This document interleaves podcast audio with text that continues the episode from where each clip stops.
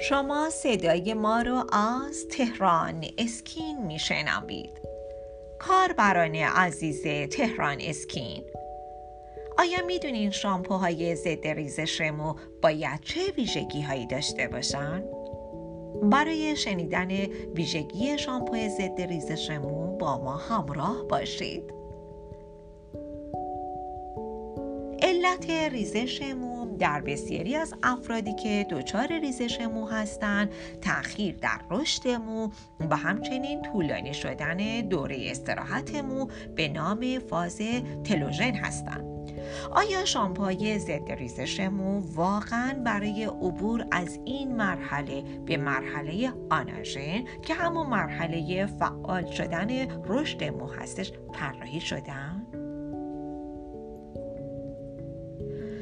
متاسفانه باید بگم که هیچ محصول معجزهگری برای ریزش مو وجودی نداره. مهم اینه که شما چه انتظاراتی از شامپوی ضد ریزش موی خودتون دارید. به این ترتیب شامپوی ضد ریزش مو بر روی رطوبت مو و وضعیت مو و پوست سر تمرکز می‌کنه نه بر رشد موها. بنابراین می‌تونیم بگیم که هیچ محصول معجزهگری برای ریزش مو وجود نداره. شامپوهای بسیاری رو ما توی قفسه های فروشگاه های متعدد می‌بینیم. اما متاسفانه شامپوهای ریزش ضد ریزش مو رشد مو رو فعال نمی‌کنن. هرچند که ممکنه حاوی اونها باشن.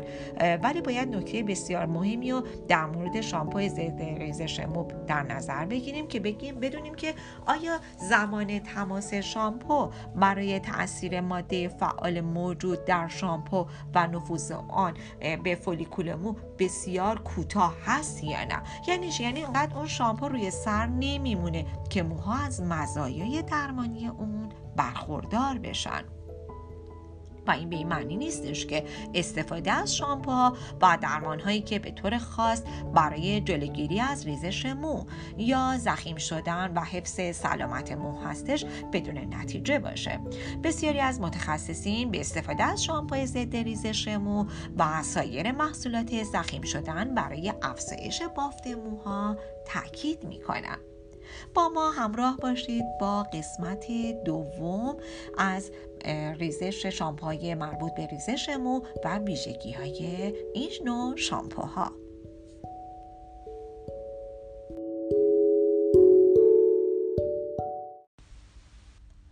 اگر خواهان زیبایی هستید و تمایل دارید با بروزترین و جدیدترین روش ها و مطالب ارزنده در حیطه زیبایی آشنا شوید با وبسایت تهران اسکین مرجع تخصصی و اطلاع رسانی پوست، مو، لیزر و زیبایی کشور همراه باشید.